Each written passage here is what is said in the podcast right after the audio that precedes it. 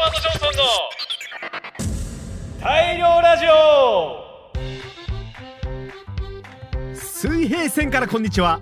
世界で唯一の漁師メタルバンドエドワード・ジョンソンの機関長ウィリアム・ジョンソンです。この番組「大量ラジオ」は毎回異なるお題に対して船員一人一人が回答し最も面白かった内容を決定するトーク番組です。音楽についてはもちろんプライベートな内容も満載ですので最後までお聞き逃しなく。それでは始めましょう。エドワード・ジョンソンの大量ラジオ出航です。この番組はブリッジプロダクションの提供でお送りします。改めまして、こんにちは。最近、土鍋でお米を炊いております。メイン MC、ウィリアム・ジョンソンです。皆さんこんにちは最近電子レンジを新調して、えーグリルもできるようになったエドワード・ジョンソンいいやつだな。こんにちは。最近ホタテを食べ過ぎなアブリジョンソンよ。いいね。うん皆さんこんにちは料理はもっぱら圧力鍋デイビッド・ジョンソンです便利だ。えー皆さんこんにちは家のグリルが最近ようやく治りました魚が焼きますスチュワート・ジョンソンですよかった。ということで、この5人で第36回大量ラジオをお送りしてまいります。やったぜ。今回のトークのお題先日我々のミュージックビデオ「サーモン」が公開されましたがそちらで撮影されたのが、えー北海道秋田見市北の大地の水族館です、えーそこで今回のトークのお題は、えー各メンバーが思う、えー北の大地の水族館の魅力についてお伺いしたいと思います、うん。はい。それでは順に回答していってもらいましょうデイビッド・ジョンソンお願いします。お北の大地の水族館ね。あの撮影で行かせて初めて行かせていただいたんだけどそのコンパクトだけどすごく綺麗で魅力たっぷり。魚の種類もものすごくたくさんいて僕ら行ってる間も子供たちとかもいたりしてねすごく楽しそうに見ている様子を僕は見ました。そんな僕が北の大地の水族館でいいなと思うのはインタビュー動画の中でも言ってましたけどあの四季の水槽というものがあるんですよ。それはそのなんだろう水槽と言いつつも外の池をガラス越しに見る的な雰囲気になってたよね確か。そうだね。でそうそうそう。その夏には夏のその川の中の様子が見れるよ的なね。冬になったら表面ちょっと凍ってその下で魚どんな姿から見れるよ的なね。四季折々のねその魚が見れるというねもちろんその秋の季節にはサーモンたちがねうん。入っててその産卵の様子とかが見れるそうですよ。素晴らしい。ね。ぜひ見に行きたいものである。ある。である。えーではではそんなデイビッドに対して私から聞きたいことがありますが中でも一番お気に入りのお魚は何だったでしょうか？ああその水族館全体の中で？そうそうああどれかなどれかな。あの体の透けてるやつは何でしたっけね。透けてるやなんかさチーつズフォンデュ的なさ水槽に入ってるやつ。あのしらすみたいなやつね。そうだねそう。あの水槽がなんかこう中から発光してるすごくね、うん。鮮やかというかあのすごく綺麗でしたね。グラスグラスキャットですかね。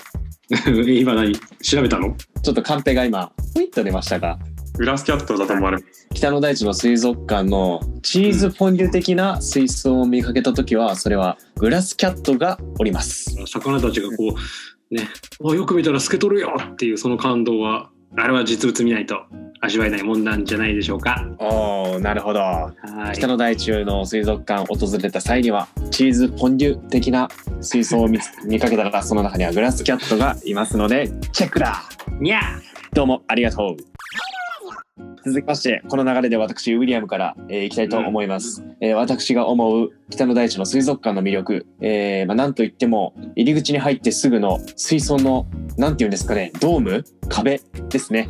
あるね。えー、と行く途中車の中で水族館のあのプロデューサーという方の著書を、えー読んでおりましてその中で北の大地の水族館が紹介されてたんですけども、えー北の大地の水族館決して大規模な水族館ではないんですけども、まあ、限られたスペースで水族館の魅力を最大限に引き出す工夫というのが、えー書いておりましてでその中の一つに入り口入ってすぐの水槽の壁ですね。この壁は普通の垂直の壁ではございませんでしてちょっと湾曲しておりまして壁から天井に曲がっていてとてもダイナミックな見かけ見た目になっております。水槽に近づくと本当に水の中に吸い込まれてしまいそうな、えーとても不思議な感覚になるんですけどもまさに魚の魅力、えー水槽の海の美しさというのが体験できるのではないかと思っておりますのでそこが北の大地の水族館の魅力だと思います。滝壺水槽ですね。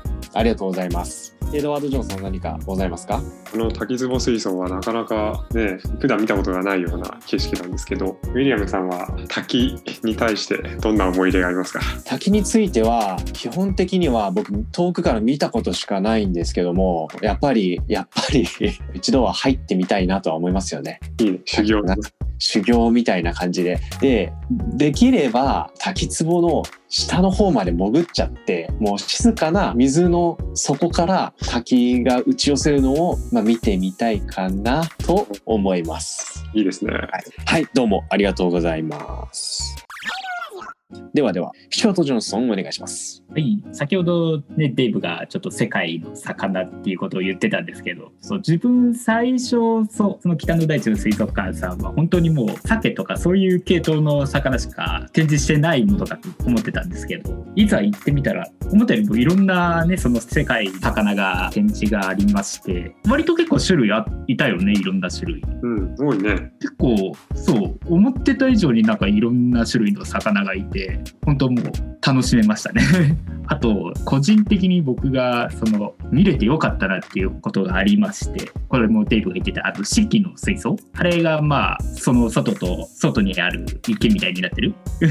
水槽だよね。そうそうそうそう。うん。そう MV で自分があのそこの前でギター弾いてる映像あるんですけどそこであの時間が時間帯が夜ぐらいになってそその辺りライトで照らされるんですよね。うんうんうんうん。うん。そしたらあのそのライトに寄ってきた虫たちがその水面に落ちてそれをそこにいる魚たちがもう食べるっていう。へえなんかまさにその自然の実際にこういう風に捕食してるみたいなのがすごい見れて感動しましたね。よく見てたね確かなるほどデイブも一緒にいたよね。そうそう面白かったねなすごい食べてたよね。なんか食べてた食べてたあれ見れたのすごい感動しなるました。ほど。なかなかあの魚の捕食シーンって見れないですからね。OK ではそんなスチュワートに対してデイビッド何かございます？スチュワート君はどの水槽が一番グッときましたか？その 他の水槽でね。他の水槽で、うん。個人的にはフグみたいなのいなかったっけ？か。ああいましたいました。あれね。あれとずっと見つめ合っててなんかこう気持ちを一体感を感じましたね。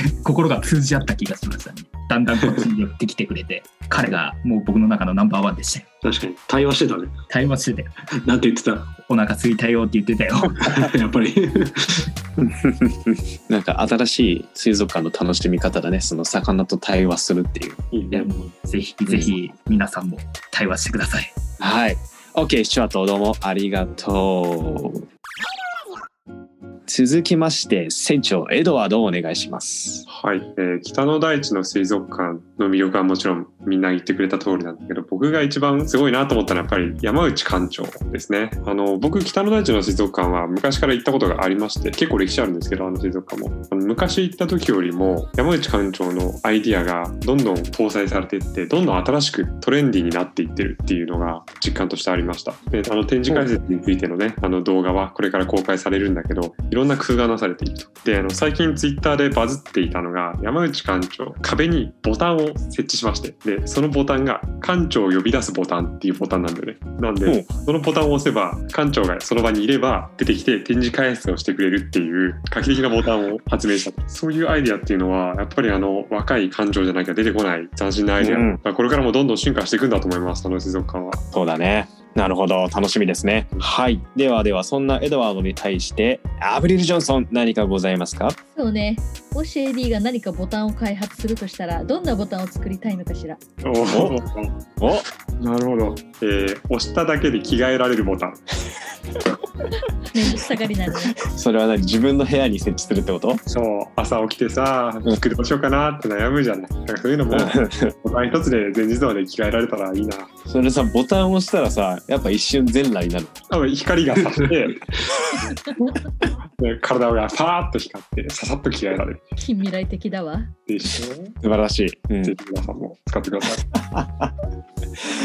OK どうもエドワードありがとう、えーそれでは最後にアブリル・ジョンソンお願いしますいくわよ。実は私もエディと同じようなことを言おうとしていたのよ。だけれども少し違う言い方をして皆さんにお伝えするわ。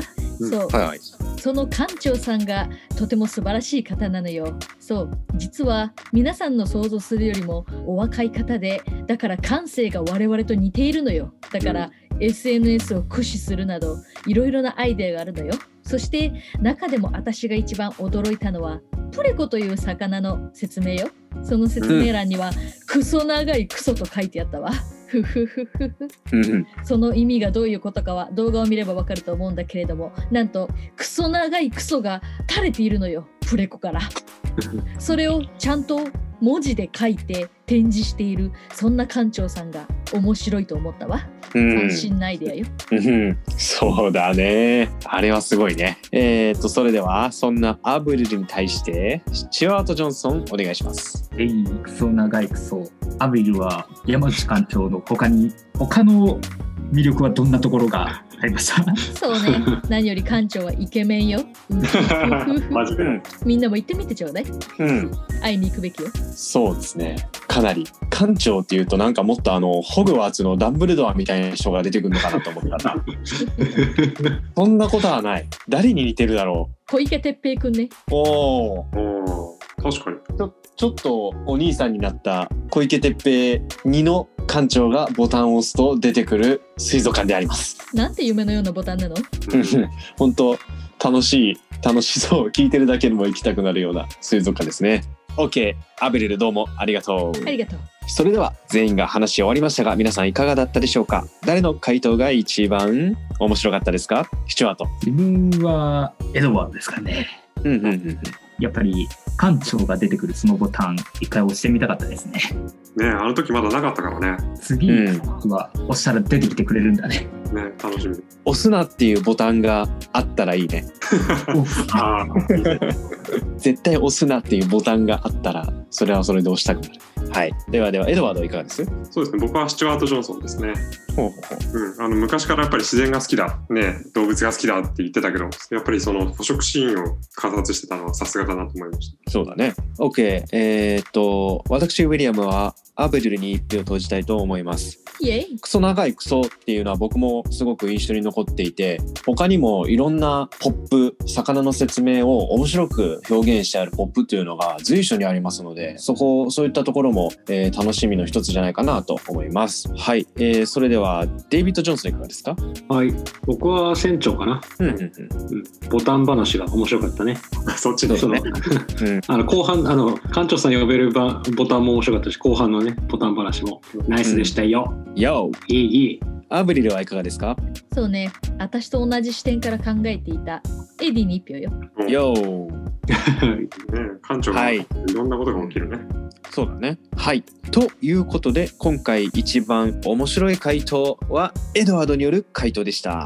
あエドワードによるトーク部分は、今回のベストトークとして、魚群探知機、いわゆる SNS で発信しますので、お楽しみに。いい。大量ラジオでは皆様からリクエストを大々大募集しております。ハッシュタグ大量ラジオをお付けしてじゃんじゃんツイッターでツイートしてくださいね。それでは第36回大量ラジオそろそろお別れのお時間です。それではまたお会いしましょう。漁師メタルバンドエドワード・ジョンソンでした。バイバイ。バイバイエクサシー。エクサスウェア Thank you, love. だから誰もわかんねえっつうの。